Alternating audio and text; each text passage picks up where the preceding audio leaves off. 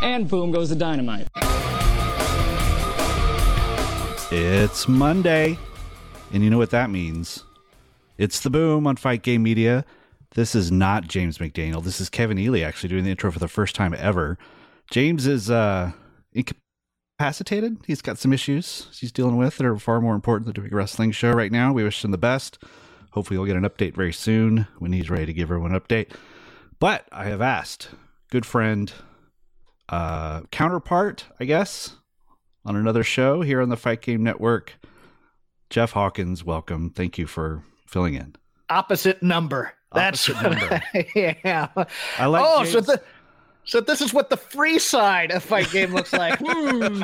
Ah, Remy, very, the- very spacious and roomy. Oh my goodness. yeah, yeah, we're mooching off that Patreon money for you guys. I liked a couple weeks ago when Paul and I did a show together after Full Gear, and James said it was like uh, when um, Arn and Bobby teamed together, which made him, which made him Sweet Stan and made you Tully Blanchard. So it worked Yeah. out pretty well. Well, it, it, I've always said that the problem with the boom and the dynamite show is that we actually need to switch up partners in some way because we have two poly positives and two negatives, and we just need to kind of temper it all together. Which, Yeah. I, don't- you know, it's, Yeah, yeah. That's well. That's why. That's when we do the cross. This is this is a good step toward that. look, the biggest thrill of my week is is when you name drop me on this show. So, Oh, vice versa. I always try to try to throw some your way. Also, though, well, we'll get to the plugs at the end. But I also Yes. listen to you every Saturday morning when I walk my dog on your fight Ah. on your uh, um, on Voices the other of Wrestling territory, show. The other Yeah. territory, right? yes, Which we'll get to. Well, in a thank bit. you. Yeah, I sp- I appreciated the uh, Christine McVie talk. Well, uh, uh, we we can do a little now if you want to. Yeah, I'll sure. just repeat my statement. Uh, yeah, I, I, it's very weird because I I'm like a late comer. I think to Fleetwood Mac Mm-hmm. in some ways. It's it's kind of like yeah, I, li- it it was like a lot like my Steely Dan fandom. It's like you you realize after a while, oh, I'm actually a fan of this group. I like a lot of these songs, but you also realize that Christine McVie is in a completely different band than Fleetwood Mac Mhm. because Lindsey Buckingham and Stevie Nicks are doing these snarky f off, don't let the Right. door hit you on the way out types of songs. And Christine McVie's just wants to be in love and and sing these beautiful love songs, Yeah. and they're all hits too. Yeah. And it's so funny, like how many of the like main mainstay top 40 radio hits that Christine McVie actually wrote and her songs are gorgeous. I mean like my Yeah. favorite song by Fleetwood Mac is You Make Love and Fun Mhm. which of course is about her affair with the lighting guy. Right. Well, she's It's a little dark in its own right. it's a little dark in its own right, but at the same time, it's also totally completely optimistic. Yeah. And, and, you know that uh, you know her her her co- contribution to "Don't Stop" is pretty much telling John McVie, "Hey, Yeah. sure it didn't work out, but it'll work out eventually." You know, she's Right. she's the glowing optimist in this in this cesspool of of anger and Yeah. cocaine. So Right. I went down a rabbit hole the weekend, as a lot of people did, and ended up watching a lot of like old midnight special performances by them, like in the seventies. And there was one of uh, Rhiannon where she went on this like wicked organ solo, and I was, you know, like you'd always think of her as like the girl with the piano with the rose on it or whatever. Yeah. But no, she could jam with him too. Like they were Oh, yeah. pretty rocking back then. I hadn't realized I'm a big Steve Winwood fan, Oh yeah. and I hadn't realized how much he had contributed to her uh, self-titled album. oh really? And so I was listening to a lot of that this weekend because I had never heard it, and other well, my friends had. And I, you know, I'm like, I'm not that big a Christine McVie fan, but I love Yeah. her in Fleetwood Mac, Yeah. and it's really some solid stuff on there in terms of her solo work. But uh, yeah, it's one of those combustible type organizations that you get, and, it's, and I always view McVie as kind of the George Harrison Right. from the Beatles, where it's like he's she's just on her own trying to find her own spirituality and love songs Right. while the geniuses are getting all the credit and stuff And like not that. But really interested in being a rock star, but yeah, it's a and vehicle for her to get to do what she wants. but her stuff's always interesting, like Harrison as well. Yeah. So Yeah. Well, thanks for Let's listening talk to the Boom, wrestling. folks. All right. Well, the big story that just kind of is breaking out today when we're recording this on Sunday, uh, and probably will a lot more come out by the time people listen to this. But William Regal is not just knocked out in storyline, but he's out, apparently, of AEW. Fightful record reported today uh, that apparently, quote, the deal is done. His deal is over in December. We don't know whether that means he got an out or that he had an out built in, um, or if he just had a probably a nine month contract. I think he came in in f- February or March. So, 10 month deal doesn't sound quite right to me. So, I'm sure it's some sort of gentleman's agreement. But at any rate, it appears he's going home to his buddy Paul, which, and uh, frankly, I don't blame him. You can't really begrudge him for wanting to work where he wants to work. But um, I don't know. What do you think? Is there a, is, is, there a lot to read into this, or is it just a guy wanting to go back to the place he was happy? Well, his his son is in the PC right now. Yep. So and look, fathers and sons, it's it's a very. I mean, you have to respect that relationship.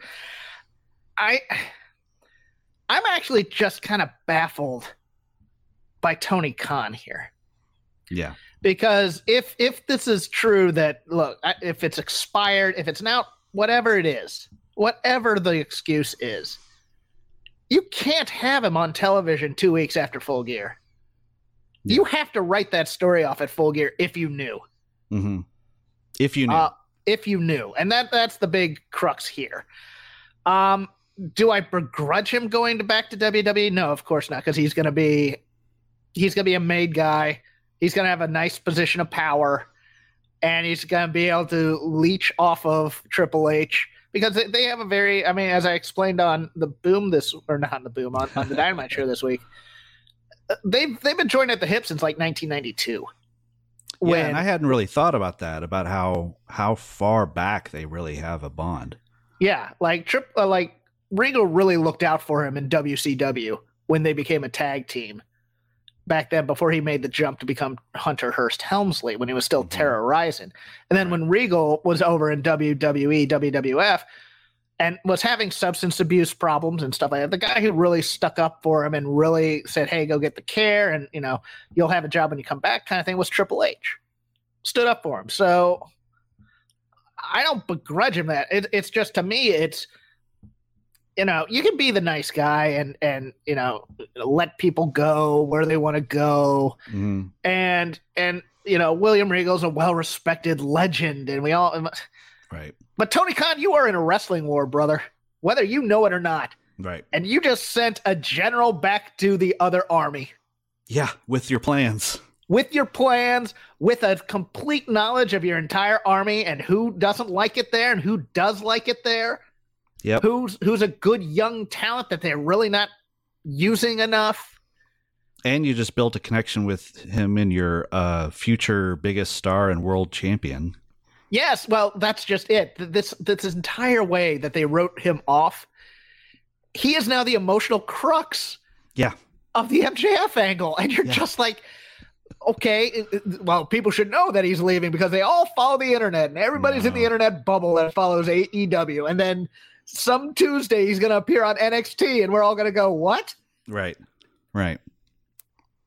What do you think about like in general? This got me thinking about like in general write-offs. Like back in the day, you use someone until they were done, you know, yes. and you usually built to a blow off or something like that. Or clearly they didn't build any blow off. They basically just started the thing off and then literally blew it off instead of the the phrase but like what do you what uh, is is tony like oh i just want to get the most out of him while he's here you know is it or is it is has the business changed so much now that it's you know you don't want to maximize people when you know they're leaving because the value you're going to get out of them here is not going to outweigh the the cost to you later i mean i don't think he'll suddenly become like centerpiece of a wrestlemania storyline or anything next year but I think it's strategic how you write people off because it was always, at least in my fandom growing up and stuff like that, if somebody's leaving, you beat them at the blow off. Right. And then they leave. And then you understand why they left yeah. or whatever. It's like that's the end of it. Like you can do loser leaves town or things like that. But for me, it's it's a lack of planning here Yeah. or or lack of knowledge. I I, I can still say that okay, he may have Or brought it lack up of- after Full Gear, Right. but Full Gear's the place to write this guy off if you know these things because it's a big pay per view. It's you know, and I, I think the knockout thing, while it's an injury and it's kind of like one of those things where it's like, well, we could bring him back later Mm-hmm. if he ever wants to come back or something like that. But I really think the simplicity if if, if MJF had turned to Roman Regal and go, "You're fired," Yeah. and and Regal just realizing he's a man without a country Yeah.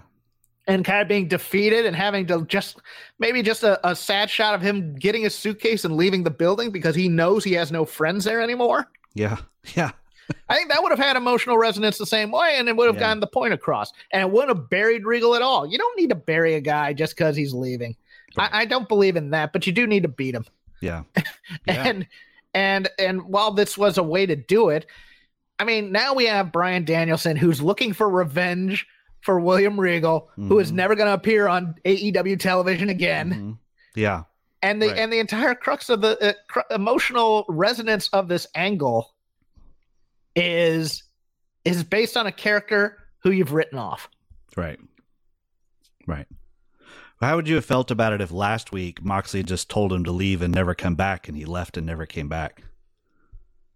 Like that was the write off. Like I have a theory. I, I wonder if they did that thinking they could use it and then I wouldn't be shocked to think someone was backstage and said, "Oh, we can't, we can't do him like that. Like it's Regal. We've got to give him." And he, or maybe he was like, "Hey, let me help you get your guy over," or MJF was like, "That's not good enough." It seemed almost like they they regretted what they did the week before to me, and Well- gave him a more dramatic. Well, last week the problem was MJF wasn't on TV. yeah, yeah, Uh, that that was the problem then. Uh, uh, no, you have to make the connection here, and, and you have to you have to tell the why, yeah. Why that- did well, Regal we'll never do hear this? and Well, we'll never hear this. And that's Supposedly the on other. Wednesday they're going to have expl- explanation of something, but I don't know what that's going to be. With I don't think that's going to do a good job or do it justice. Maybe maybe MJF will just read another email from him that's his goodbye letter. Yeah, you know, or Excalibur explains it in, in the rundown for Rampage on Right. Friday or whatever. You know, it's Yeah. no, it, you you can't. You can try and do this narration. I- It's going to take a hell of a story writer to do it, and yeah, they don't. Mm. we have it. haven't seen we have not seen the ability to put together dots like that Yeah. from AEW yet. Yeah, yeah, And to me, it'd be like I would have minded the Moxley going get out of here, but then it, but then Regal would have needed to go to MJF, and Regal and MJF would go what? I don't need you anymore. I got the Yeah. title.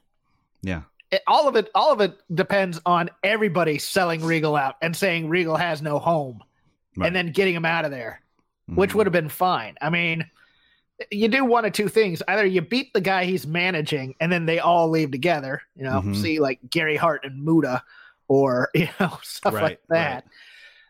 Or or or you you figure out a way to switch managers, and you find a way to write off the other manager because they're going to a different territory. You know, uh, you know, you you sell the horseman to the. uh K-Tex. Yamasaki Corporation or whatever it was yeah, you know, and Hiro Matsuda comes in, and all of a sudden he's running the Horsemen. Um, and that worked out great. oh, that was terrible. Kendall Windham, big time heel. Uh, although I love the the weird amalgamation of like Flair, the two Wyndhams, Michael Hayes, and Butch Reed. Right, All right, I'm here for that, but. It, it- it's still a television show, and you're still writing off characters. You have to Yeah. figure out ways to do this that Yeah. makes sense, and so that you can continue the plot line as well. If you just yeah, yeah. You know, I have no problem with you beating up Boggs and Shawshank and sending him off to to the uh to the infirmary where he'd live out the rest of his days. But you gotta tell me that's what happened to him, you know, Right. as opposed to he gets beaten by the guards and you never see him again. yeah, yeah, yeah. I um, I I posted a thing sometime last week. I think when we were talking about it, I think it might have been in response to you about that. I'd been thinking this this image a lot lately of that episode of I Love Lucy where Lucy and Ethel get a job at the chocolate wrapping Yes. factory. And they start the conveyor belt and the little chocolates come by and their job is to wrap each one in a little, you know, container as it goes by and like, gets it going. And I was just imagining each one of these chocolates is like an episode or a segment of Dynamite. And the first like couple of years, they're wrapping it up and they're like, "Oh, this is fine. This will do." And then it just speeds up and up and up. And after a while, they're just stuffing it into their bras to hide the thing. I think that's kind of the state where Tony's in right now. Is he's and they're telling like, and, and just critics will tell scrambling. you to shut up because people like chocolate. right exactly. Why do you hate chocolate, Jeff? Why do you hate chocolate so much? Well, no, that's not the point. The point is Yeah. the stuff from the conveyor belt isn't being packaged properly, Right. and it's not, you know, Yeah, it's not being packaged at all. It's just being stuffed away, yeah. collecting chocolates. Uh, I I was you know at the place I work we we um we have a deal where you give awards to people when they finish three years of working, so they you know like anniversaries whatever. And there's a three year award, and one of the things they talk about is if you've been working at a place that you you know a job that you need to learn like three years is the point where like you know 90 days you've been trained a year you're probably competent three years you've you've um you've passed the point where you've got all the competence of the role and you've probably done more than that but you've also run out of your first batch of ideas on how to be good at your job you kind of came to the end of yourself like what what we expected to get out of you and now it's like what's what are you really doing and i think we're kind of at that point or we're probably eight months past that point with tony khan where you know what great bookers in history they you know have what three to five year runs usually Yeah. the great periods are usually only a few years he's actually doing pretty well in terms of how long he had a good run and now we're seeing he's kind of at the end of himself where he hadn't that we've seen the extent of how far he can go right now and i'm interested to see what he can do after this and hopefully it won't implode because I, I still like the show and i like being happy about a show but um i don't know Do you- I, I find it interesting your your your um, metaphor yeah there because I'm about to hit three years in my current job, yeah and it was a complete career change. yeah And I was told by the big boss who retired. I don't know if Mhm. it was forced retirement or not earlier this year. It's like it really takes two two and a half years to learn this job. yeah and then we see if you sink or swim. And I got a bad review last year, and I got a great review this year. Yeah. And and my boss goes, "Well, what do you think the thing was?" I go, "Time." Yeah. And learning and letting you know they they say in football on various levels when you go to a different level like high school to college that the game is so fast and it eventually slows down for you. And I don't know if it's slowed down for Tony no i don't because he's decided to put on more stuff with ROH mhm. and different shows and it's, and he wants to be a control freak a bit and i don't think he has a lot of great help around him to be honest with you No. i think he has a lot of guys who either know wwe or know the indies Yeah. but they don't really i mean yeah they don't know what this is no one there's not a font of information for tony to go to except for people who have been in previous positions in other companies that haven't done as well right or or are the enemy or the thing you don't want to do right so or Oh, it's- just working their own agenda Now, now, what is this note on here? EC3 has said that there, that there was a maturity problem. I have oh, not he heard. did this. a so he did an interview. I I forgot to write down where it was, but he was asked about Regal, and he said that um, last March when Regal signed up, that he had heard, and this is EC3, so grain of salt, yes. um, that he had heard that Regal was telling his friends uh, that he pretty much had buyer's remorse immediately for signing with AEW and described it as saying that there was a maturity problem in the leadership of AEW. Now it's EC3, so you have to, you know, weigh that. that but at the same time, that sounds completely credible. That sounds also very familiar Yeah. from a Doesn't it? certain gentleman from Chicago. Right.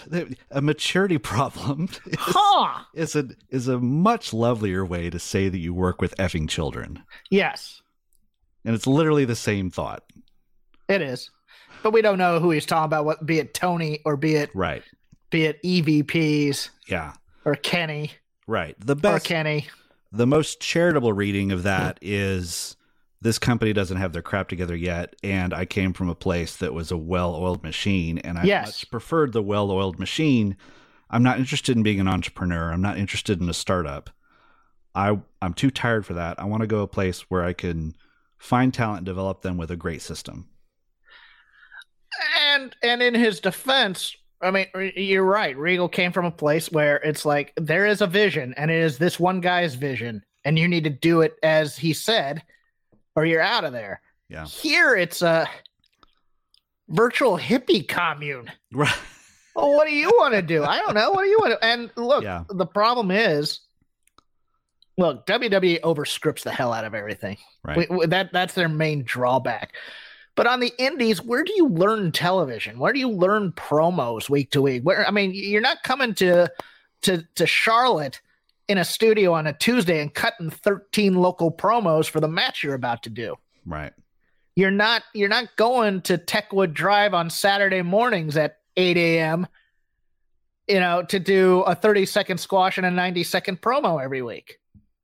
You're not doing four months worth of taping where you know your story and you know your character and you know where to go to. So you have to cut three different promos in the course of over four hours. Mm-hmm. And so what you get is a lot of guys who really don't know a lot of things, uh, combined with this weird Wes Anderson like ironic energy where everybody knows it's fake, so we shouldn't take it seriously.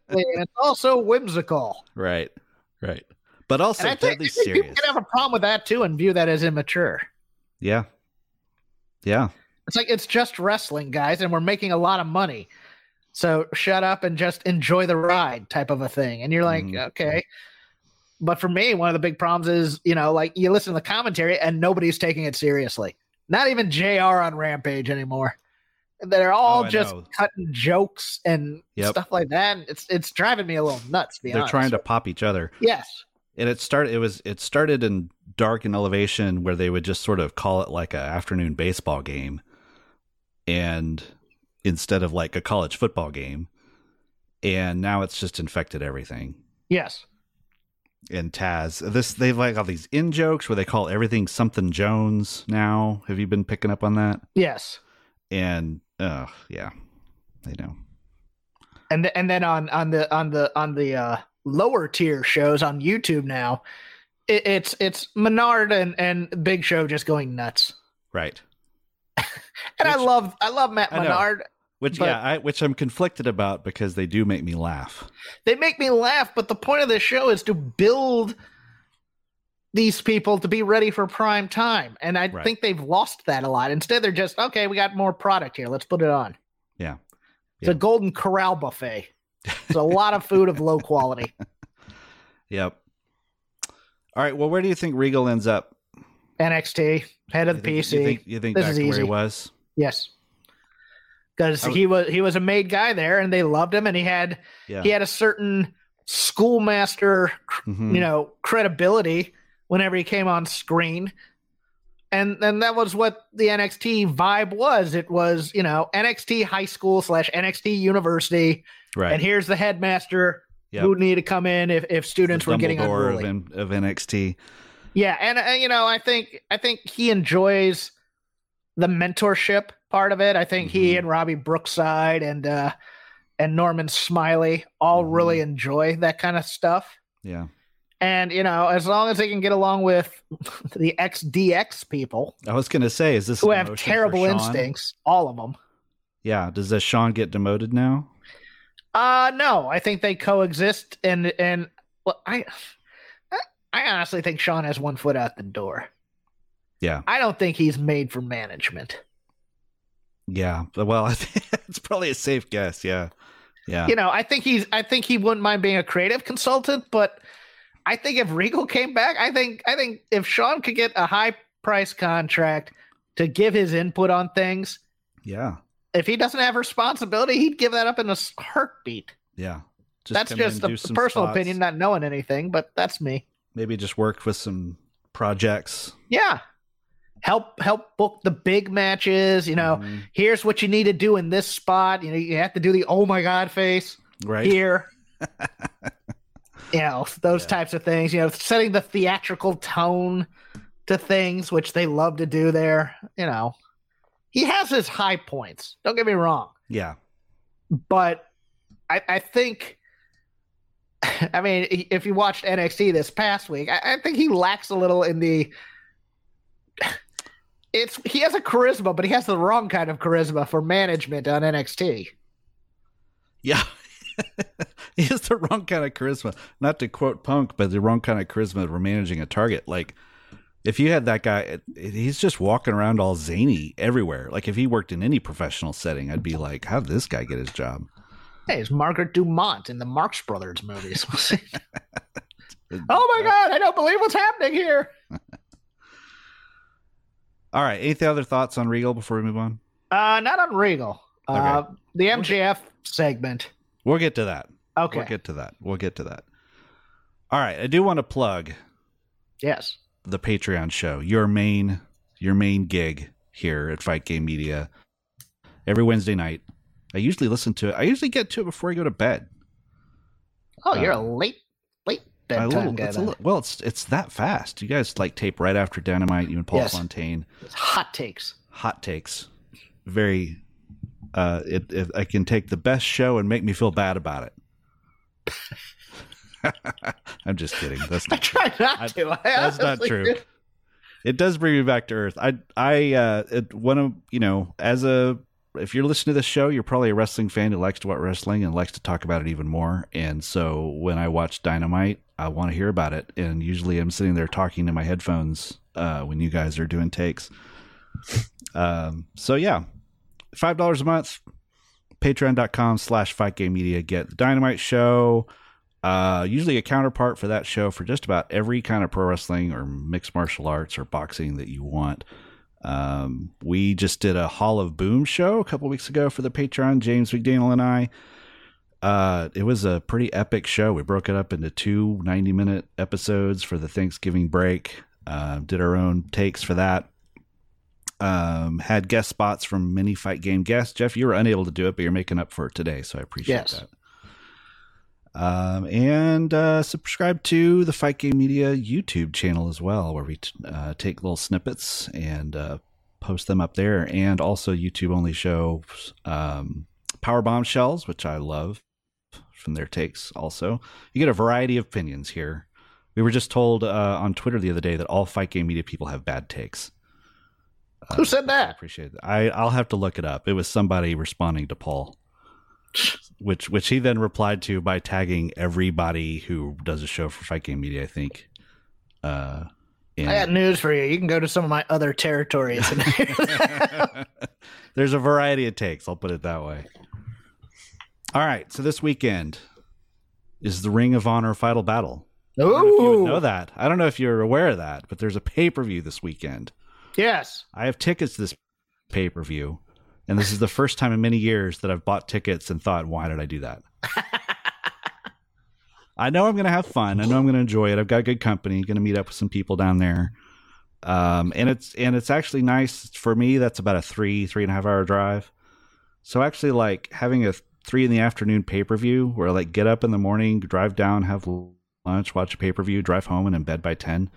Like that's actually a pretty good deal. But That's it'd be a lot solid. better if they had FTR Briscoes again or if they had the Briscoes anywhere on this at card. all, right? Yes. So, where do you want to start on? Did you Ring see any Honor? of that Rock and Roll Express match?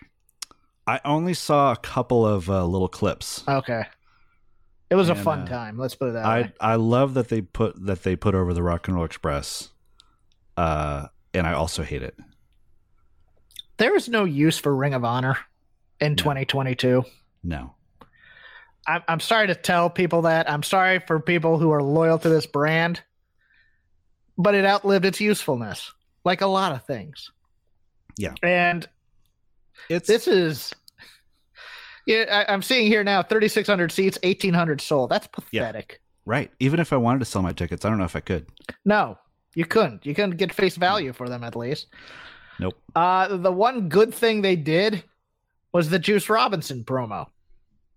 Told you who he was, why he was there, and what he was going to do. That's all I Yeah. need in a promo. Yeah, So Oh, I It know was- who it he ma- is now. It made complete sense. yes. I've been a big deal in Japan. If I'm going to be a big deal in the United States, I've got to get some wins. I got to get on TV and I got to take on the king of television. I need more video promos. I need more Yep. music videos. I need Yep. more cheesy workout videos. I need all these in my life. Yes. you have an entire film company at your disposal. Do something. And when they do them, they're pretty good. Yes, I mean, the- how long the- was that? 30 seconds? yeah. I mean, I always think about. I was a big Smoky Mountain fan, and they they'd always hype the Wild Bunch coming into Smoky Mountain, which was I believe Joel Deaton and Billy Black. I- I think, and Billy Yeah. Black was You just could be doing like making those names somersault up, but I don't know. sentons, Yeah. and it was to the tune of "Born to Be Wild," and Yeah. and it just got me hyped to see them in a match. That's all I want. Right. I want highlight re- reels for people you're bringing in, so I know who the hell they are. I, I, you know, this was great and simple and to the point. I loved it. yeah. And they used footage from the uh, Moxley match, which was the most boring John Yes. Moxley match in years, uh, and made it made him look like an ass kicker. Speaking of boring, Yeah. and people who you would not think are exciting but are, hmm Jake Hager's gotten this hat over, He has gotten And- his hat over. and Claudio needs to wear a hat. Because that's the only way he's going to have any personality. Did you catch whatsoever. the pitch that they threw at Claudio for the name of their tag team? No, Okay, so you know Claudio, he's- they have the segment backstage with Renee. They're talking trash, and they're just you could tell, they're They they had are they are no editing the plan. hell out of this yeah, thing. and they're just throwing out stuff, and they probably cracked each other up and had to cut and that's things like that. Uh, Hager's got his second hat and throws it at Claudio. Yes. He's like, a hat's gonna work on you. Like, this is gonna be great. And I think it was Menard who said hat trick.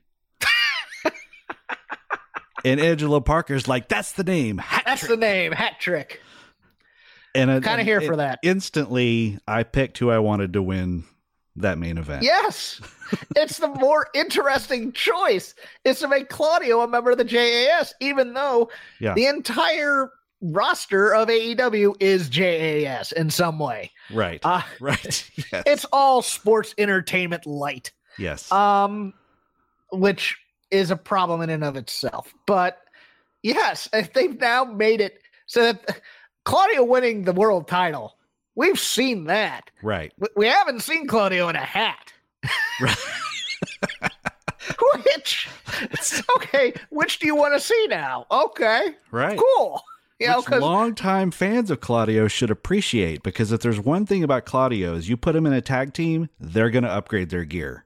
He's yes, always got the best clothes. the bar was fantastic. The Yeah. uh, We the People.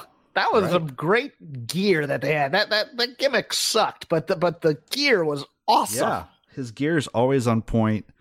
The the Blackpool Combat Club gear went took a took an upgrade. They got the nice little track jackets. Is and all that on stuff. fifty So I percent can't sale yet on wait. AEW? I, yet? I Because- don't know. I'm Because pretty I might mad buy because some. I love I the bought a- track jacket. I bought a Blackpool Combat Club sweatshirt when they first came out, but it Oh, was in did the you? middle That's of now a summer, collector's and item. it's been sitting in my Congratulations. closet the whole time, and I was Yeah. so excited to wear it to an AEW And now it's E show. expired. Now it's Can't expired. watch. Yeah. yeah. Yeah, I'll just like put some duct. It's like tape your over it or something. Y2AJ shirt. Yeah. My, Uh yeah, no, I'm I'm kind of Look, it's not time for Jericho to lose. right. So why should he? And you haven't built up anybody who's worth beating him, which is Right. the same problem you have with say Jade Cargill. Exactly. And they've trained they've transitioned from him wanting to destroy Ring of Honor and its legacy to now becoming the greatest Ring of Honor champion of all time. That's that's the Okay, language they're sure. using now. Yeah. And the rest of this card, Yeah. I- I'll tell I'll get to the I'll go from most thing I'm not interested in to thing I'm interested in. All right, Garcia versus Yuta, who cares? Seriously, who cares? This Yeah, feud yeah. stinks. yeah. Uh, Lee and Swerve versus Shane Oh, Taylor and God. JD Griffey. Okay. I I don't know JD Griffey from a hole in the ground. Neither do I. and I looked didn't him know up. Shane Taylor until until Okay. Renee turns and goes, "Hey, it's former ROH TV champion Shane Taylor." They I will say at least he came in and explained himself. You and I used to tag together. You left me just like you left Swerve, and we have unfinished business. He at least explained it. Yes, it's but just good because for ROH someone historians. explains something doesn't like mean Paul it makes Fontaine. sense. Right. I would yeah, I know. I, I guess. Hey, remember six years ago when you left me? right. Me? No, No. you own the ROH library. Why don't you show me that? right. I I'm not very familiar with Shane Taylor. I know there are people who are fans of his during the pandemic. Uh, Shane Taylor Productions, I believe, was his gimmick. And that's all I know about him. And it got me wondering if they were going to try to, and it may just be the name, because I don't know anything about how Shane presents himself or what JD Gri- JD Griffith Griffey seems like he's like an MMA gimmick Okay. uh like so he seems pretty straightforward but my first thought was are they going to try to recreate a hit row type thing with swerve by Oh, bringing God. some people around him I hope not. yeah i hope not too i hope not too i'm actually most I don't care if it's interested in better Lee than just Hit Row. becoming- It's still derivative. yeah i'm i'm honestly am just more interested if keith lee decides a, a heel keith lee and swerve Yes. team going Yes. back and reclaiming their titles and going on a ass kicking run i would be here for Where they just become killers, man. Yeah. And Keith Lee is the big guy who just comes in and murder deaths people. Yes. I'm here Yes. for that. i would love I've been that. waiting for that ever since he I saw him in the indies and I was like, all right, I love him doing, you know, moonsaults and flips and, you know, the small guy stuff. I want to see him throw a forearm like Vader. That's all I Yeah. want to see him do. I want to see him beat up a guy. And I haven't seen that yet. He's Right. graceful for his size. I get it. Mhm. Now I want to see if he's tough for his size. And I have Yeah. yet to really see that yeah in Keith Well- Lee. when they tried to make him do that in wwe everyone complained Oh, that, well, they didn't really do it in E, WWE. yeah did they? yeah and there's a big difference between playing big man and the vader Yeah, form. they never really give him the tough guy in WWE either. It's- Yeah. They gave him the nickname Bearcat. uh, It Right. went along. FTR, it's going to be the Ass Boys, right? it's gotta be For the tag gotta be. titles. here's what i'm might worried be- about Oh, I'm go ahead. worried that uh, that yes, it will be the Gun Club um, at at Final Battle, but that will lead to a four way match. Uh, either at Winter is Coming or later, where FTR, the Acclaim, Jarrett and Lethal, and the Gun Club are in one each in one corner. That's how they like defending their tag title. So Yeah. I would, s- I, I think that's going to happen, unfortunately, and I hate it. I hate it too. I think this, I think a one-on-one match between FTR and the Gun Club might be sneaky good. Yeah, um, especially if you're doing like Arn and Tully versus a, a heelish Rock and Roll Express, Midnight Rockers type of thing. right. But again, Um, as but a this ticket entire- holder- as- But this as- entire angle was was a hot shot on Friday right, for Wednesday, right. and we know that there's not going to be a clean finish on Wednesday. So No. I I just it's If there is, I'll be shocked. there is it better be FDR going over the acclaim. That's all I'm saying. I, I like I the know. acclaim. They're good kids. Yeah, but they Uh, don't need the I- titles to be that. No, they don't. Ran into uh, Anthony Bones at my gym this week. That was interesting.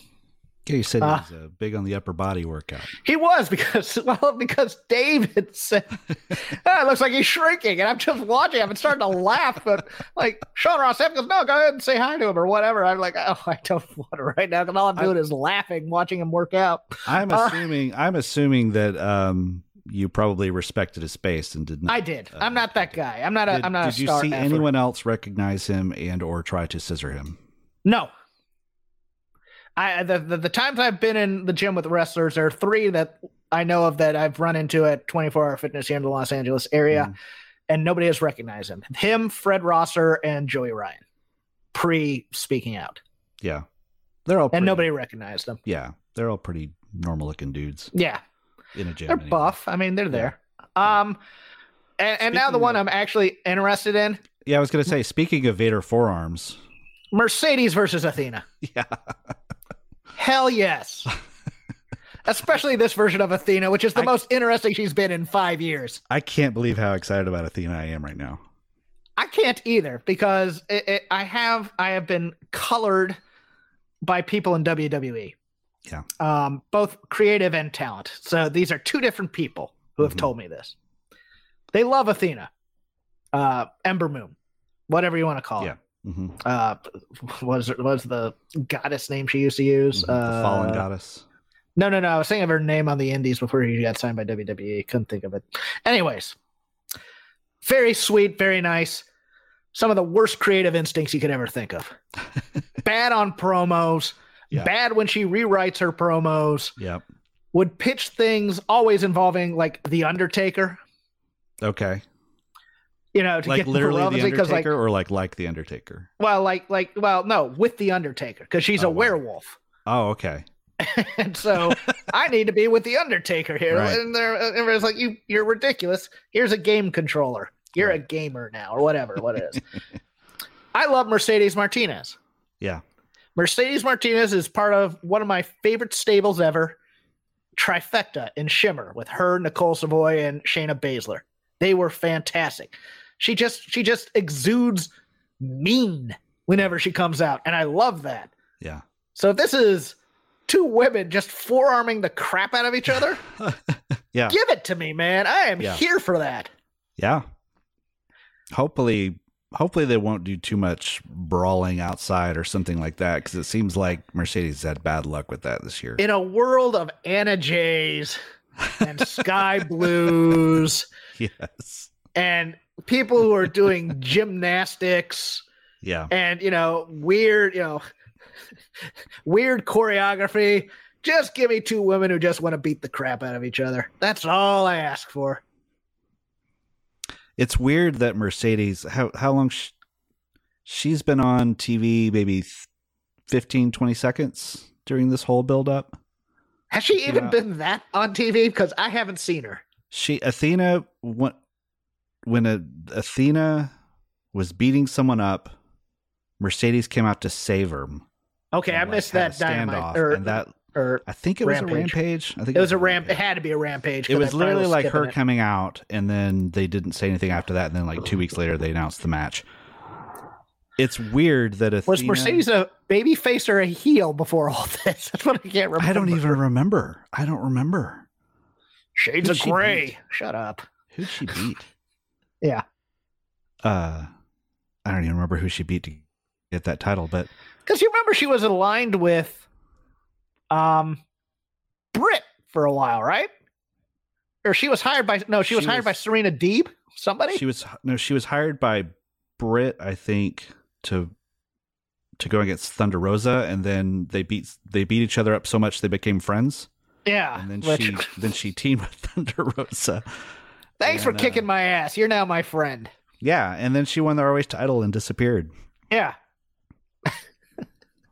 I know you could do something fun with her, but no, I don't. Yeah. Know. I I hope this doesn't mean they're they're getting rid of her because it se- this this show seems to be the um the official takeover. I don't I can't remember if there was a show like this on uh, uh, uh this is becoming more and more like the WWE relaunch of ECW where it's just this sort of shadow of the thing that you know just kind of I'll, I'll, I'll give you another E one. It, feel, it feels like the the UWF unification show with Crockett, like where they just beat everybody from UWF. Right.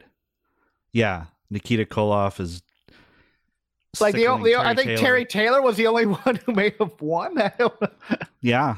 or have been competitive. I don't remember, but uh, I remember everybody else got beat. Right. Well, that, that really does feel that way because it, it was, you know, gosh, it really does. Now you're stirring up a lot of emotions because I, I was, I was sorry. a UWF kid Yeah, growing up. You know, that was when I got into wrestling as a preteen. Uh, UWF Mid South was the bomb, and that's where my dad took me to, like every couple of weeks.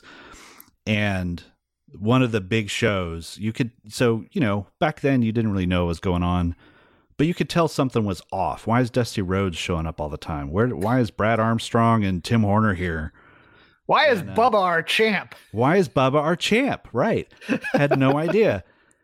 And the big blow off that's effectively the end of UWF as we knew it was, uh, what was the date? July 11th, the Myriad in Oklahoma City. Steve Williams finally wins the UWF world title after a year and a half long storyline of him going after Terry Gordy, the one man gang. Finally wins the title by beating Big Bubba Rogers.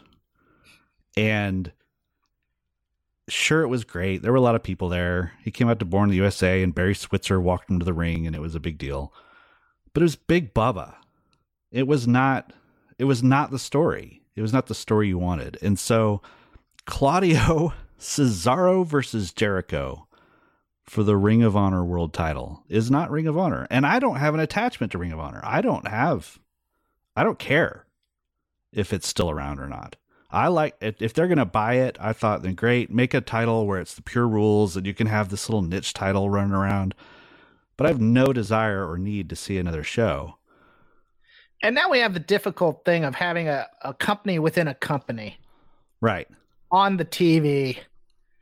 And it's annoying. Right. You're doing because it, it, it's like you have a minor league promotion in there with a major league, and nobody wants to see the Ring of Honor stuff, to be honest with you.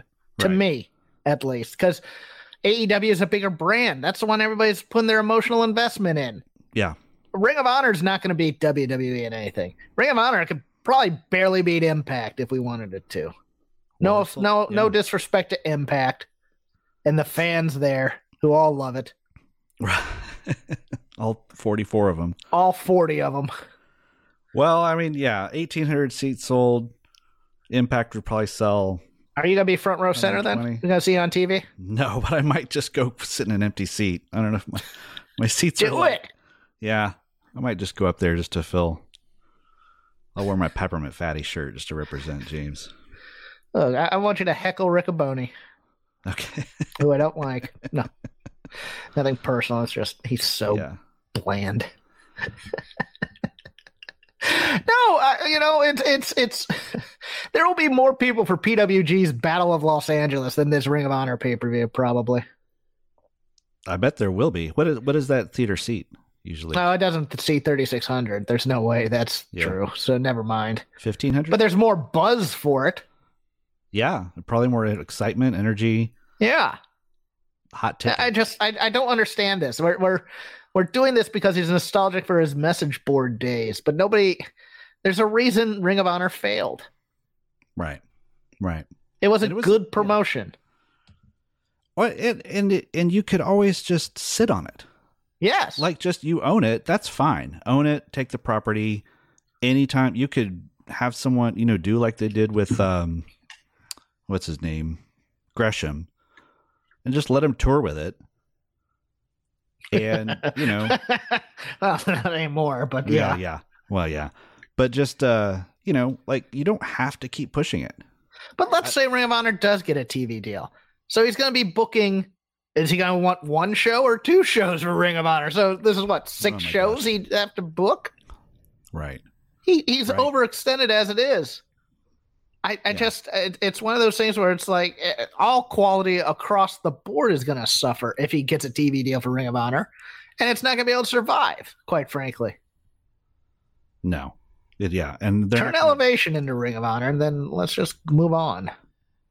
sure i've thought of it where if they were to start doing double taping let's say they do two tapings a week you could do a youtube show and a dynamite on a wednesday and probably start doing where you have youtube has like one featured match a week that's like a you know a show that tv worthy match and the rest is like showcase matches and things like that squashes I would do packages, like the promos. NWA. I would do a studio show with 50 people in the bleachers, yeah cut a lot of promos, get these people over, Mhm. build them as stars. And if you can build them as stars and bring them honor, you can port them over to AEW and they can cut promos there too. Yep. Yeah. That was And my if they- problem with that was my problem with the COVID shows. Was they decided to do wrestling shows instead of build personalities, which they desperately need and they still need. right Instead they wanted to do good wrestling in empty stadiums. And I'm just like, all right, yeah fine. Hey, we got Pineapple Pete, so I wonder what that guy's doing now. Uh well, let's see. I'll look it up. You go on to Okay. your next topic. All right. Uh, I think we yeah, FTR might be on the show, might not. Who knows We'll be if on. Dalton Castle, Colt Cabana, or uh, Briscoes will be on the show. I'm going to be really sad if the Briscoes are not included on the Ring of Honor show. Heck, bring back the Rock and Roll Express. They should Sure. do That. I mean, they just had a hell of a weekend down down in uh, Dorton, the Dorton Arena. Let's see. It looks like uh, it looks like he's doing all sorts of indies right now.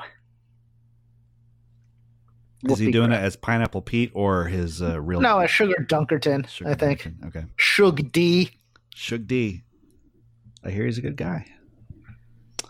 All He- right, so uh, we have a segment that's the usually the main thrust of our show, um, our heat index, and usually that's I'm making a list, and then James is telling me how he disagrees with it.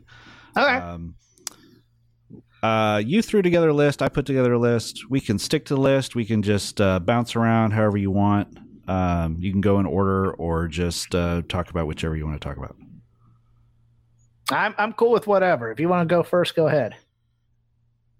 Uh, you you tell me yours. You tell me you tell me yours. All right, five was tough because I almost put Cole Carter here because I really liked him in that Darby Allen match. Me too. But but uh, I absolutely adore this second tier heel stable of Jeff Jarrett, Jay Lethal, Sanjay Dutt, and S- Satnam Singh. They're great. They're great at what they do. Nobody likes them, which makes it outstanding even more. They're both very, very good still. Jeff Jarrett at his age, and Lethal has been a solid, underrated MVP for this Lethal is company so good. Every time I see him, I'm thinking this makes guy's so guys good. look like a million bucks, and then everybody cry. Hey, look, I, I understand the speaking out allegations. I find them somewhat different than the other ones because not really criminal activity, more you know just unpleasant bad activity. That's- But but he- I mean, judging from the on-screen product, he makes people look great. yeah. yes, And he's been an underrated MVP for this company for this entire year, to be honest with you. Um, Yeah. and and Jarrett is just Jeff Jeff, Jarrett's just Jeff Jarrett. He's catching people doing dives, kind of, um, Kind kind of. of. yeah. What'd you think of that private party match? Uh, I I actually enjoyed watching Jeff Jarrett try and work the guys through an actual match. Mm-hmm. it was one of those things where I, I was watching it more with an eye of, well, let's see what Jeff Jarrett does for Private Party. Mm-hmm. And he did a lot for Private Party. He bumped like mad for Private Party. Um, uh, Private Party's problem is they have a lot of spots, but they don't have a lot of flow. Yeah. And there was more flow in this match. Was it perfect? No, by no means. Mm-hmm. But um, I overall enjoyed this match, and I, I think Lethal was really the the ring general here, and uh, and did a lot for them. And Sanjay Yeah, I is just think- ridiculous. I think Jarrett was only in there for about 90 seconds actually in the Yeah. whole match, but it was just like he maximized his seconds, did just enough. Because the first time I thought, oh, Jarrett was in there a lot. He did a lot. And then I watched it again. No, he And did a realized few he was double just team in there. moves, took a Yeah. couple double teams from him. Yeah. And then uh, did some heat on him during the commercial break just to slow it down. And then uh, came in for the, the their, their, their double team moves are a little awkward because they're trying to combine some things that don't really Yeah. combine this uh this uh, lethal injection stroke combination that he tried just didn't quite work Not But- quite. so so just overthinking a little bit but all right i, I i'm i'm down with that Y- Do you think they'd rather work with Private Party or Ric Flair? well that Ric flair i think they don't want Ric flair's death on their hands but i think they'd rather have ricky steamboat any day of the week Oh yeah, sure. Bring in Steamboat and uh, I don't know Nick Aldis. Right. I'd, I'd like if they brought Nick Aldis in too, just start doing this weird. Uh, Aldis has a certain presence that I really like. yeah. Aldis is a guy I really want to like a lot. Anytime I see him, and then when I watch his matches, I'm like, well, he's okay. Uh, But you have a note here under Darby, who is your number five, says beat Cole Carter. Carter, yay or nay? He's a big yay for me. He's a big yay for me too. I that that match with Darby was, you know, it was good. It was a Darby match. Strong Billy Zabka vibes.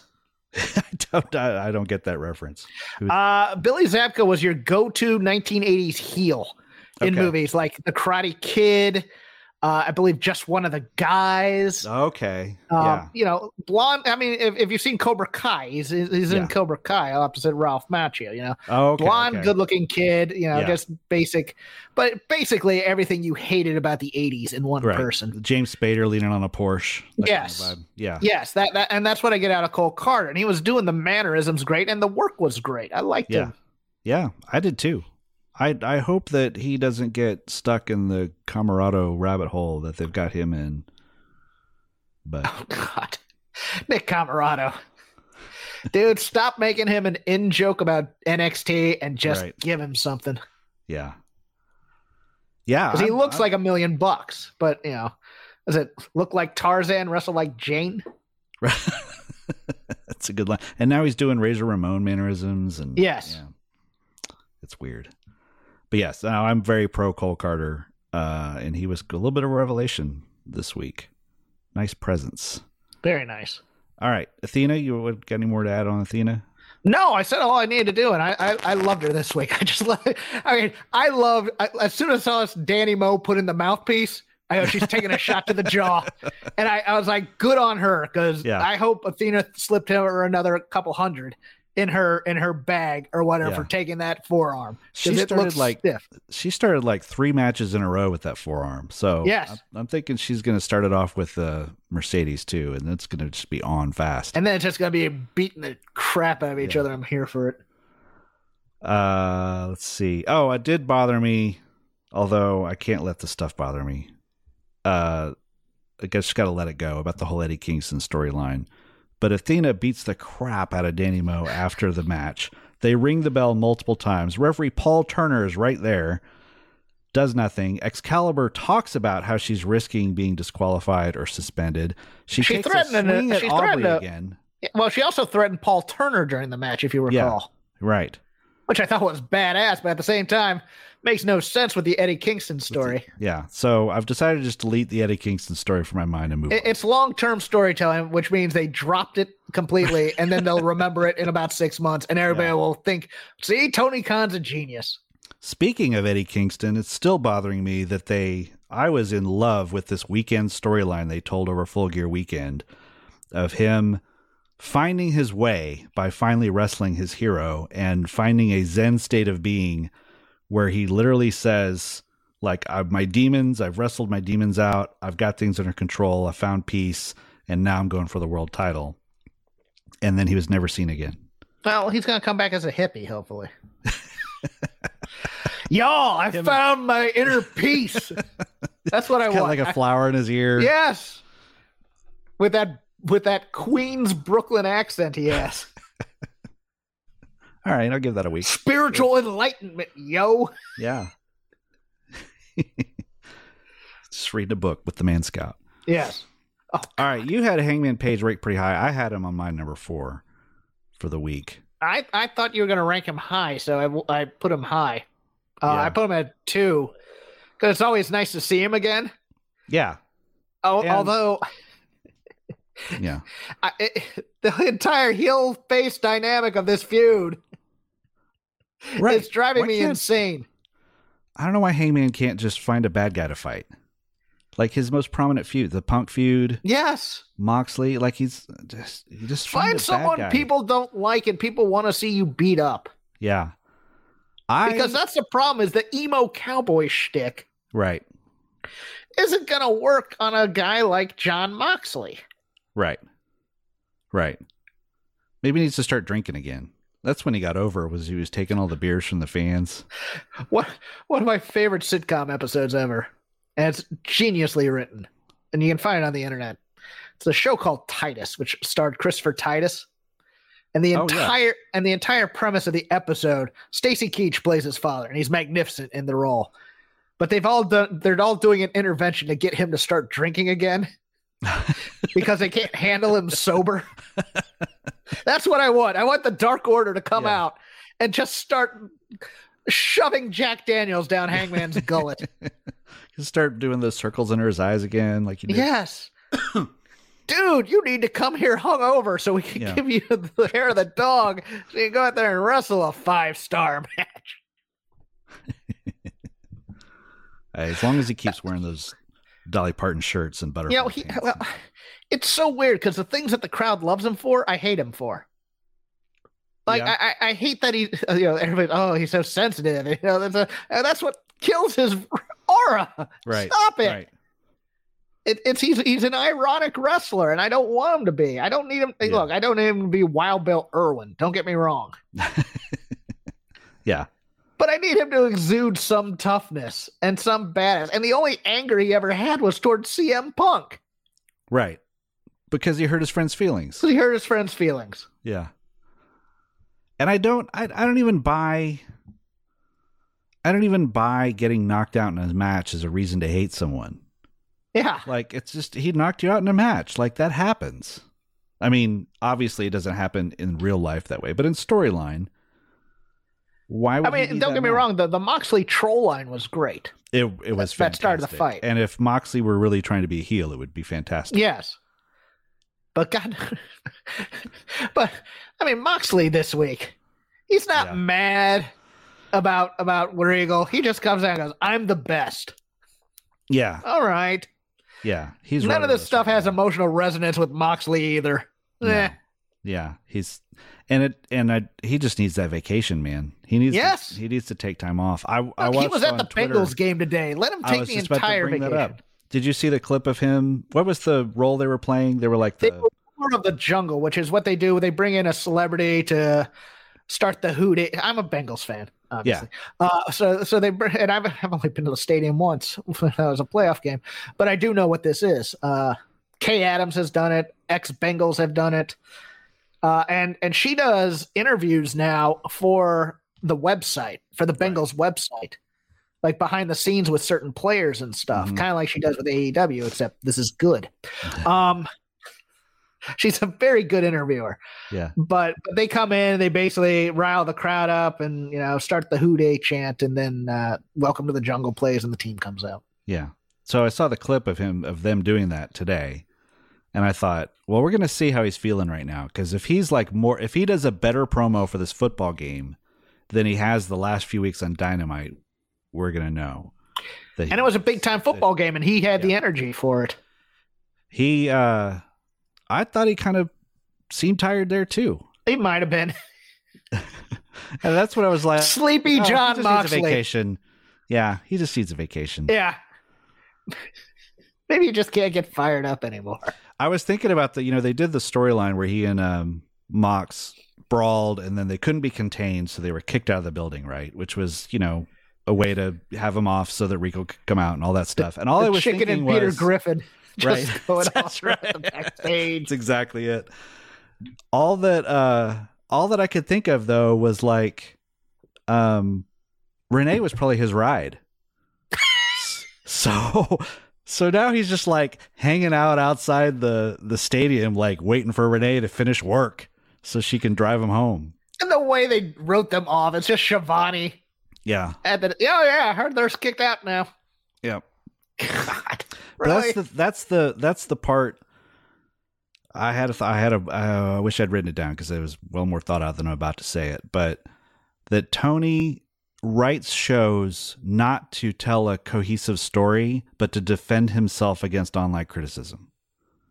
So he's not crafting like a really well thought out show of like Right. this, you know, the uh, what's the South Park rule of um, not yet, not then, and but therefore but yeah, uh, where there's cause and effect. But okay, well, we had to have Regal come out. So someone's going to complain to me that Moxley said if he ever saw him again, he'd kill him. So how am I going to do that? Oh, I know. I'll have him kicked out of the building. And he doesn't. He d- he right he back writes it. It's what I feel like is he's he's like retroactively fixing story holes that he sees versus like actually just building a story. well, I- there's nothing wrong with that so long as you tell a coherent story. Like, like I, my thought was he puts he puts the match he wants down on paper. Yeah. Okay, here's where it's going to happen. Now, how do I make this happen? Oh, I know. He'll be cutting a promo, and someone will interrupt him, and then we'll just have the match two days later. Right. You know, that That's kind of thing. interview. As opposed to writing like three weeks in advance. Okay, week one, this happens. Week two, this happens. Week three, this happens. Yeah. And it builds to a climax. And now we everybody wants to see him fight. Right. You know, and they Who's cut that promos on each other for He's the three weeks. showrunner. Showrunner, continuity cop, Yeah. Guy with guy who can tell him no. yeah, He needs all these. a guy with index cards and a bulletin board, like just something. Yes, bulletin board, uh, character bible would be nice. You know, Well, and a and a and a show bible. Like show bibles too. Yeah, I'm sure you've seen way more of those than me, but you know, like I you always recall like the I remember reading like the Battlestar Galactica when they rebooted Battlestar Galactica and and the the show bible came out. And it was, you know, the most famous one would be the Chuck Jones rules for Wiley Coyote. yes, You know, I, I've that, read like, those. Wiley E. Coyote can never uh Wiley Wi- the He roadrunner never can speaks. never yeah, and the roadrunner can never hurt him. He Yes. can only be hurt by himself. And like Right. things like that. Gravity and- is his biggest foe. Gravity's his biggest foe. Everything he gets is from the Acme Corporation. Like it's very simple rules. We can tell a ton of stories with that. And um Battlestar Galactica had a Bible where it was like um, all the battle scenes would be filmed as if they were being filmed by a documentary crew looking out the window of a starship or something, you know. There were just ground rules for like what things Yeah. could happen and what wouldn't. Chuck Chuck Lorre, my ex boss, uh, is great at these types of things.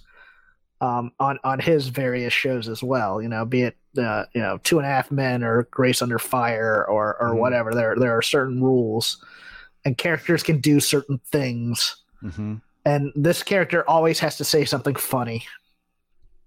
They're never serious. They're never in on the joke, whatever.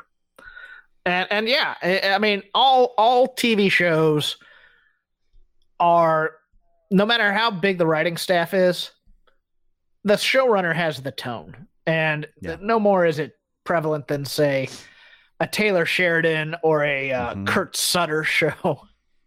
like Kurt Sutter was the Paul Heyman of the Shield E writing room.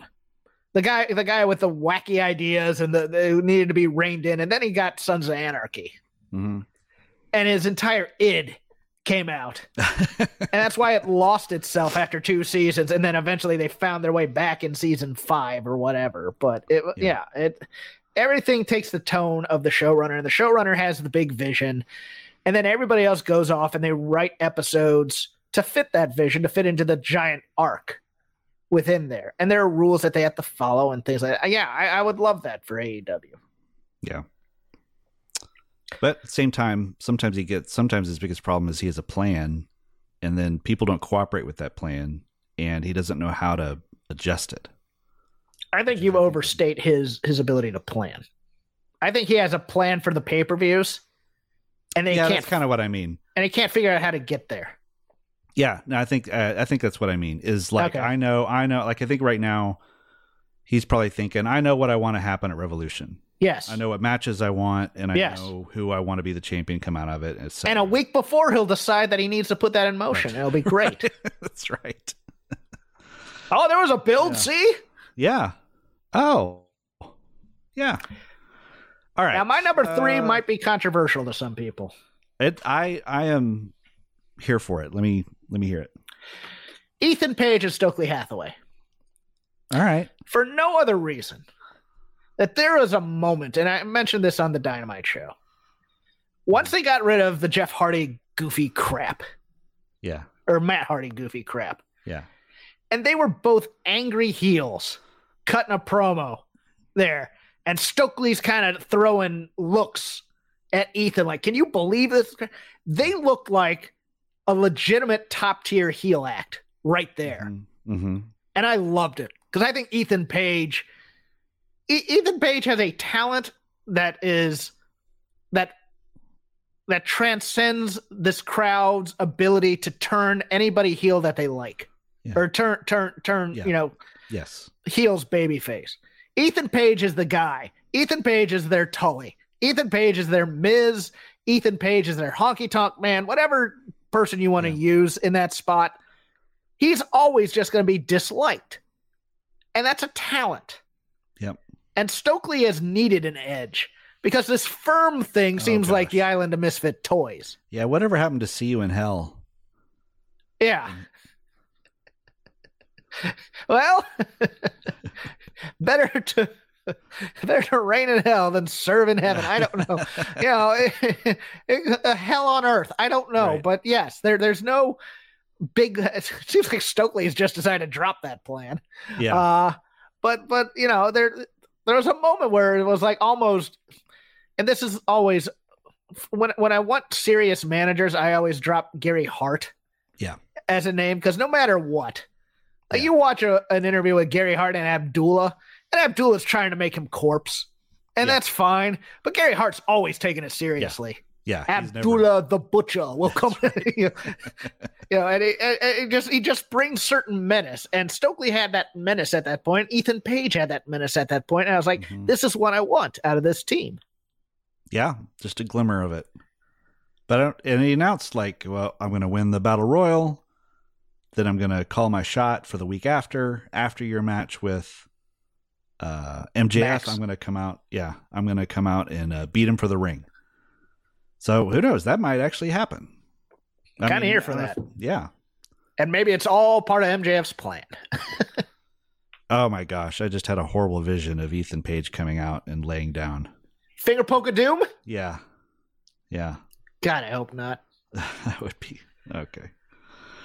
I'll be there for that one too.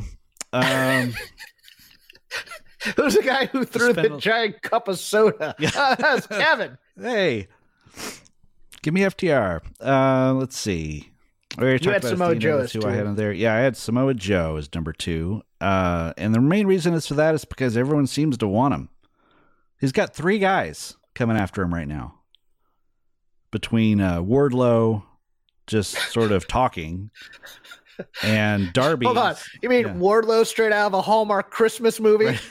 Trying to get over that lousy catchphrase of He his? totally is. That's what they need to do. Is he's like the wrestler who got he's like got a he's got like a torn tricep or something, so he's got to go. and he's home in a for the small holidays. town Yeah, and this and this and a girl who's a national news anchor comes home Right. for christmas comes home for Christmas, and she just looks down on him and his profession. She's so snooty about it. You wrestler, you don't have a brain in your head, and that's what she likes. but then wardlow power bombs Her her old uh her, Her old old ex. ex boyfriend, right from high who school. owns who owns like he owns like a chemical waste the company or something like that you know because because wardlow loves the planet right. because it's wardlow's world that's Right. what they do There's a photo. There's a photo on the uh, AEW Facebook page of Wardlow uh, like rubbing noses with a puppy. That is like this. It's the poster for this movie, basically. oh no that's what it is the the, the boyfriend owns a uh, owns a pharmaceutical company and they test on animals Oh. and wardlow has to go in there and save all save. all the test Yeah. puppies. Ugh. Book it, Tony. Book it. Has anybody been cooled? I mean, Darby's been cooled off, but Wardlow is ice cold. Darby's still Darby though. Like people still love him. he can Wardlow always is- get over with just killing himself. Ward, all the things that people loved about Wardlow are now the things that people don't like about him. That's what's so weird because it used to be that he, the way he carried himself and he wore the suits and he was handsome and the ladies love him and he's And now like, he's a got that WWE haircut. character in AEW. He's trying to get over his catchphrase. Yeah, He's trying to be, you know, that, that Drew McIntyre thing where he was trying to be suave for like Yeah. a week before they dumped it because they Yeah. couldn't decide what kind of leading man they wanted him to be. and, yeah. and he's not and he's not just trying to do his own catchphrase, but he's criticizing other people's catchphrase Yes. by by by trying by trying to Doing criticize comedy, Joe. eh? oh man, Warjo, that was a great name. He does the Don Rickles eye roll. Man, uh, what are you doing? Cat skills comedy now? What are you doing? Meanwhile, Samoa Joe's just doing Samoa Joe, and that's why I love him. I love Samoa Joe, but there are times where I don't like the evangelical voice. Oh, yeah, my yeah, yeah. brothers, I am the king Yeah. of television. I, that's true. I never really thought about that. Yeah, Preacher Joe comes out sometimes. that's And true. he learned that in NXT. I- he did, didn't he? Mr. Regal, you called for Ah. me. he needs to add a ah at the end. Yeah. Mr. Regal, ah. I need to- So I don't know, like uh, you know, he's got three. He's got Darby wanting him. He's got Juice wanting him, and then Wardlow's in the background. Is he? Is I don't know. Is it Smojo's time? Does he need to be somebody who's in this position right now? I think he's fine as a. I think he needs to dump one of these belts. To be honest with you, Yeah. and it's probably the Ring of Honor belt he needs to dump because he'd make a great TNT champion. Yeah. I I think the Derby match will be pretty fun Yes, because that that seems like a good. because that's all combination. going to be Darby running into Joe and Joe not selling, or or Right. Joe doing the walk away. the way he does the walk away. Yeah. Yes, I'm here for It- this. If Darby does the uh, like missile dive to the outside, Joe, and Joe just walks away and he just sidesteps him. runs into the barrier. Yes, Yes. come on. I'm here for that. I gotta say, I'm not super excited about Juice. Uh, I just think Juice is miscast here. Juice is a natural heel, Yeah. Yeah. and he can. And I've I've enjoyed some of the promos I've seen of him. But being a babyface against Joe, who is uber popular, no, this is not the way to start him off at all. See, that's what's funny is I assumed he was coming in as like Bullet Club, Yeah, heel, but but the promo was not that agent at to all. Jay White or something. Yeah. Right. I don't know. We'll see. Rock hard And- Juice Robinson. The most And now the main unfortunate event. Yes. All right. Yes. We I've got 15 minutes left before we're over time. We can fill it with MJF talk if you want. We can. Where do you I- want to I- start with MJF? I can't believe I was getting buried for not liking this pr- this whole deal. But to me, I it was think- like, I think history will prove you right. but it was it was four things at once. Yep. It healed on the company, which is Yep. never good. Right. You don't want to hear your champion saying, "I I hate this title," Right. I hate that. I hate or "I don't want to work here anymore." I want I want the other company to sign me. yes. And I so get many- that it's for heat, but at the same time, Mm. now that Regal's going to NXT, Right. Right. You think MJF will start name dropping him? No, probably because he knocked him out. They'll, Yeah. I, I don't know. I, kept I thinking sent him like, to if they were- NXT to do my bidding, and that bitch better To- take my no. What if he Uh, had sent sent him off and they had written him off last week when he was sent away yeah, as as MJF's guy, and then he disappeared. Then he shows up on WWF and MJF starts talking about how I got my guy over there waiting for me. that- that's would still probably more suck. heat. It still sucks though. Yeah. Yeah. Um, and this was four different heel things at once when it could have been like one a week. Yeah. He could have done the night the line the line was crossed thing for Shane Douglas throwing out the belt one week, and then everybody's wondering, well, what does this mean? Whatever. Mm-hmm. Right. Week two, you you introduce the big Burberry belt, Yeah. which is I'm not yeah. That's dumb. geeky. It's a it makes him look like a geek. I hate custom belts in general. I do too. It, the belt needs to be bigger than the talent in some way to be more Yes. prestigious. Right. I look back and I know we're both prone to uh Old school. go back to TBS and and set that as the standard. But I used to love it when Ric Flair would call out Jim Crockett. it's an But- honor for me to work for Jim Crockett Promotions, the number Right. one wrestling company in America. and I'm also the most valuable thing you have, and you better keep me happy. Yes. And, And that's what he should be doing here. yes, And he's doing it, but he's doing it in the in that fourth wall breaking wink wink way, right, which Right. are just like uh you know, the, the attack on Regal could have been week three, but you need to establish that Regal was comfortable with MJF before doing it to give it that kind of emotion. Because as soon as MJF goes and touches Regal and says, uh, he- he's basically implying that like Danielson and others disappointed him or something like that. right, Like Regal was never proud to be with MJF. And then, and then after that moment, he looked disturbed by MJF yes, and he hadn't earned that. It, Right. it was it was just it was a turn for a turn's sake Mhm.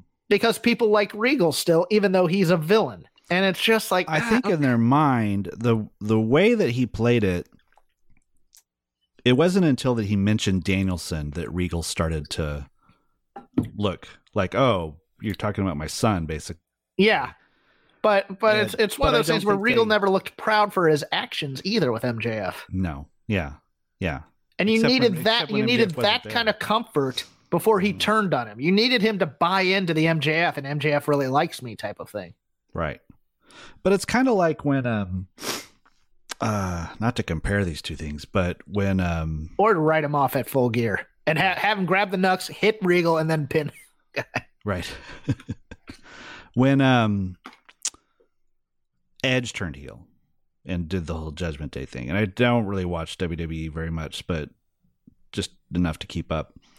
And then I guess I don't even know how it all went down, but they they turned on him uh, because he wasn't happy doing the He wasn't happy doing magic. magic stuff and uh, eventually got his way. But the whole idea of the top heel gets Oh, turned and then on he by came back heel- on a flaming stairwell. that's which- right in vampire music. Yes. Um, But continue. but the whole idea that the heel is suddenly a baby face because another heel turned on him. yes, I hate that. is- Yeah. So you made you made Regal dastardly, and then you turned on him, and I think the idea was he's not the devil. MJF's the devil. He's the ultimate evil. But you're not sympathetic to him at all. Right. No, the, the and they've done this angle well a few times where it's like, okay, a heel is learning to be a baby face Mm-hmm. and learning to get the trust of his fellow performers, et cetera, et cetera, after Right. after being turned on by the guy that hurts him. And I think WWE's about to do this with Zayn and Ke- Kevin Owens, hmm and probably a lot better. Yeah. All Um, lot better. yeah i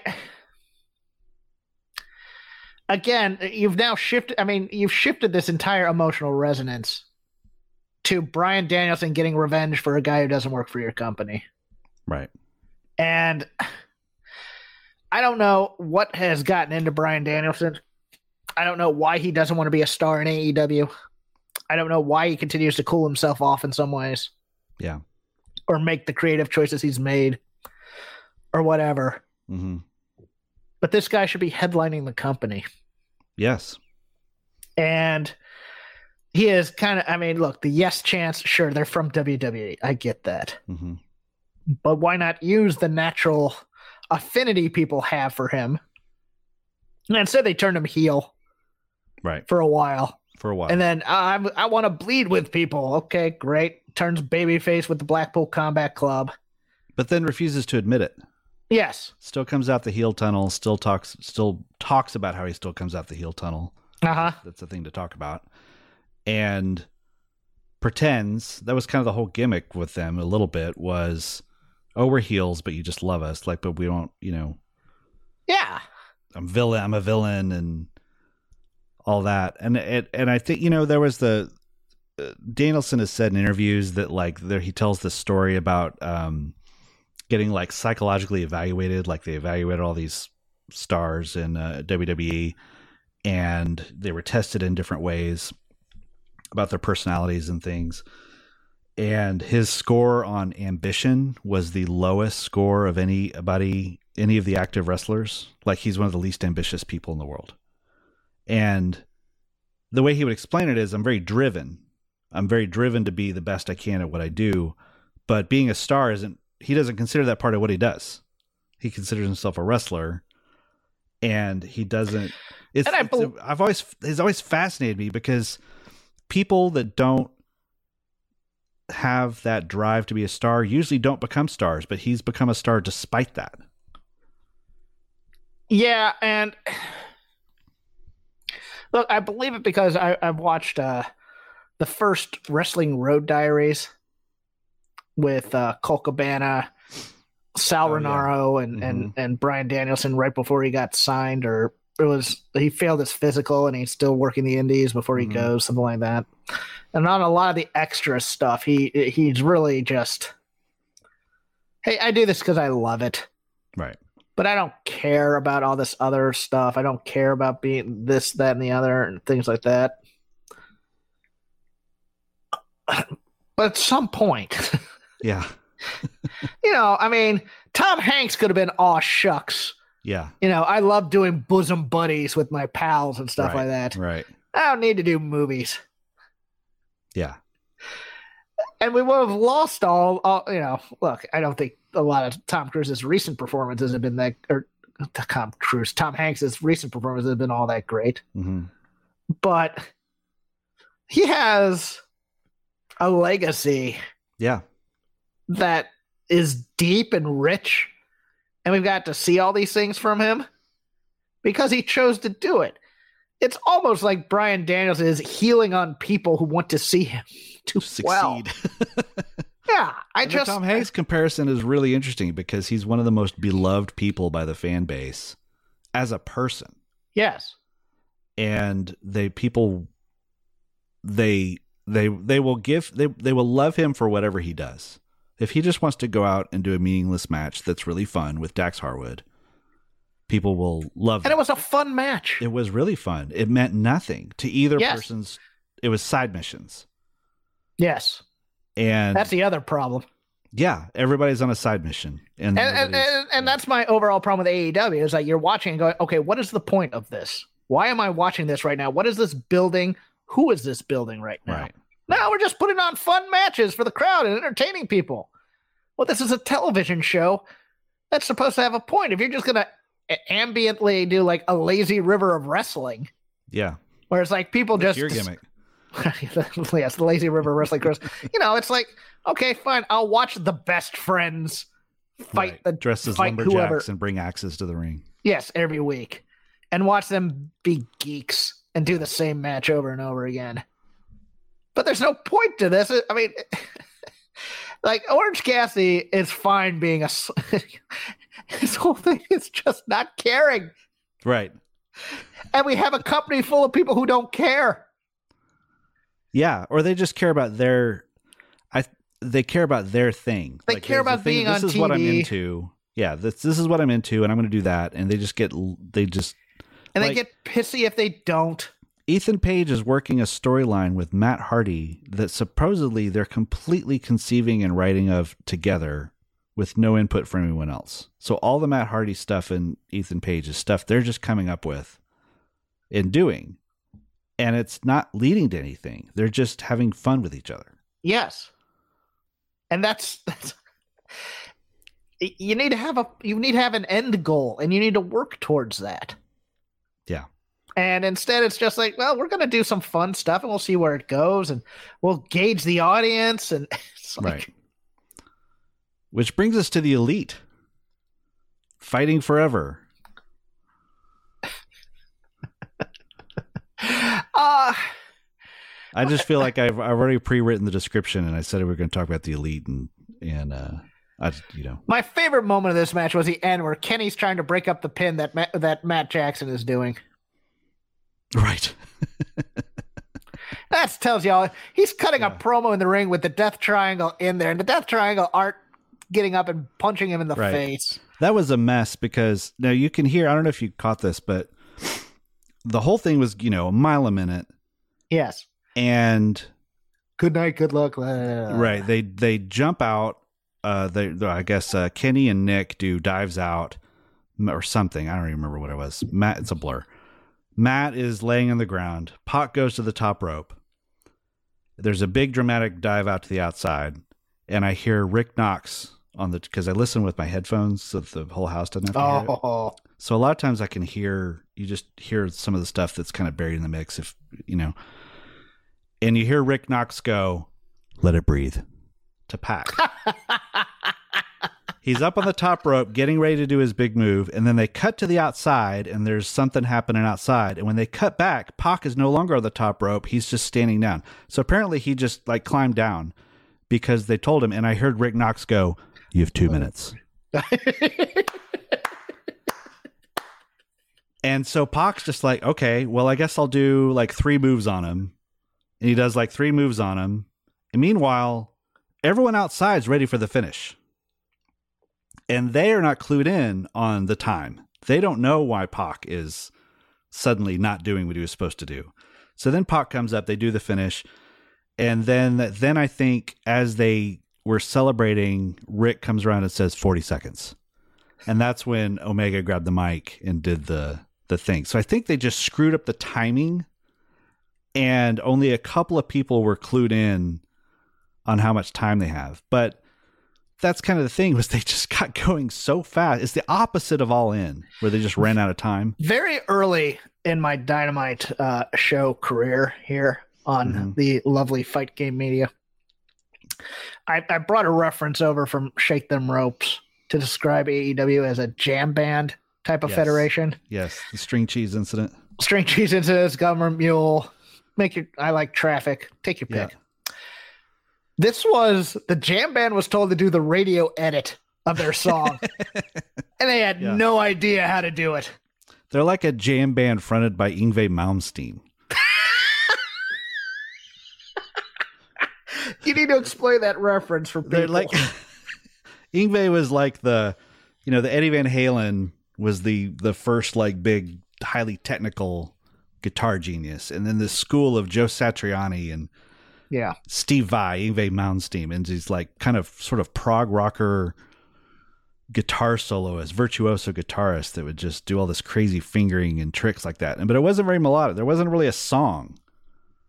It just was like showing off. And that's Oh, that's perfect. just watching guys shred. Yeah. Uh, Does, is he hitting? Is he hitting chords or anything? No, he's just doing a bunch of crap on the I guitar. know, man, but he's shredding it. Yeah, and that's what this was. Yeah. Where, whereas you'd think, you know, it's- it's still a story about a hammer. It is still a story about a hammer. And I will say this I've been saying this a couple of days. I've been bored by these matches watching them on TV. I don't know why they did seven because they're basically doing the thing where the kid wants a beer and you're giving him an entire six pack in 15 minutes to teach him never drink again. And this is going to re- This is going to end up in people being sick of this style. Are the s- but the, but I mean, we're in, we're through three matches, Yeah. and the stakes aren't escalating, No. and they're not getting angrier at one another. There's no, none of that contempt No. is building in a rivalry type of thing just Right. yet. Except between partners. Yeah, and they're not cutting promos on each other Nope. to to say these things. Yeah. so this is just we're putting on a good match to put on a good match and so the you know the message board newsletter types will give us five stars or Right. four and a half but I couldn't tell you why. I, I will say that all all this said, I am looking forward to seeing match four in person. yeah It'll be a i spectacle. bet in person these are great I bet as a spectacle, it's going to be wow. If I've never seen Yes. Kenny Omega, I will be very blown away by it. I probably will not be able to describe to you the story of the match. like if this seventh match is not insane Yeah. and just guys throwing their bodies all over the place this Well, is what going to be I'm a worried- disappointing What I'm worried is they're going to start bringing in like la- like make it like a ladder match or oh putting in know, uh, uh, uh stipulations. stipulations Yeah. yeah i hope not Yeah. Me too. Because I'd much rather. I mean, I, I wouldn't mind like if okay, match five or match six was a stipulation match, Yeah. maybe to Mhm. to shake it up like it's a ladder match or something like that. That'd be fine. Yeah. Because I remember in the Magnum TA Nikita Best of Seven, which is probably the most famous of the Best of Sevens, Mm-hmm. they did do like uh they did do a, Russian chain, match, Yeah. in there, Yeah. and that that was okay. But the rest of it was based on the drama of these two just hating each other, Right. and I want to see the hate. But I get the feeling we're gonna get the the the, the dark or not the dark order, the House of Black involved in this somehow, Oh gosh. Yeah. and that's how we transition away from this. And you're just like, all right, well then, what was the point of that? Right. And then what does everyone do? Yeah, I don't know. We'll do Kenny and Kenny and Will at the Tokyo Dome, and and the Bucks doing bad Okay. drama on, with the Hangman again, yes, furrowed brows. furrowed brows and puppy dog eyes and Yep. sad nods and all that other stuff. I'm sorry, I've depressed you. no, this you used to haven't be a depressed happy me. show till I, I was on. I appreciate it. I, I, uh, I enjoy. I enjoy thinking about what I like and what I don't like, Yeah. and uh, that's part of my enjoyment of it. I just my overall problem with AEW right now is that nobody seems to take this stuff seriously Yeah, and play it straight. and that's what I I'm almost afraid we you know we talked uh, a couple of weeks ago we talked about doing like a rewatch of like some of the COVID era stuff Right. and as I was thinking about that it it does sound fun it probably will be fun some weeks and not fun some other weeks um is if I were to start watching this from the very beginning like start with like August 2019 and watched that first six months up until the pandemic started, I probably would become depressed about AEW because those early days, they It was like early nitros yeah, yeah, where it's like, oh, you're gonna have th- these guys from ECW coming in, and you know, right, right, Rey Mysterio one week, Chris Benoit the next, Dean Malenko the next after that, Eddie Guerrero the next after that. Oh, goody! You know, I'm here for that. Ah, and I just miss Cody. I hate to say it. What he brought, I was thinking about that the Yeah. other day. what he brought was important. He brought simple storytelling. hmm Now, not everything hit. Don't get me wrong, Yeah, but the stuff with, I mean, I was watching. I mean, it was. It's been a year since that flaming table spot I with know. Andrade. yeah, that And- seems like a long time ago. and I, the, the tweet went something like this this guy s- gave his body for you jerks and you booed him out of the company Yeah. and there's a point to that Yep. Yeah. and uh, you know I- it, it's not that it's not that everything cody did was fantastic but it was different in some ways and would be a nice change of pace for the show you know okay here's the here's the super indie you know party match here's the southern style angle type of thing here's the Right. main event match type of thing so you'd have different plates now everything just kind of seems like the same type of thing with a lot of dives and a lot of you Yeah. know and, and a lot of you know hokey stories for lack of a better term i mean every, everything everything about like the hardy family office and whatever the hell roosh and, and that group Yeah, is yeah. doing Yep. and the dark order and uh, and the best friends and their axes Right. you see because they didn't understand that lumberjacks don't literally come down there with it but Yeah.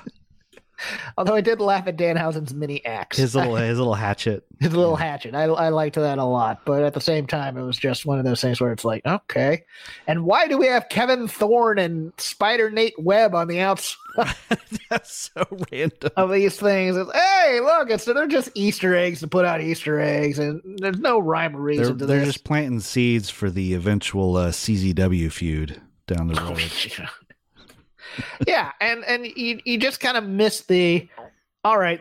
These segments are different. These segments are different. These segments are different. Now everything's the same except for at six twenty, you're or Pacific, you're gonna get something having to do with the women's division right.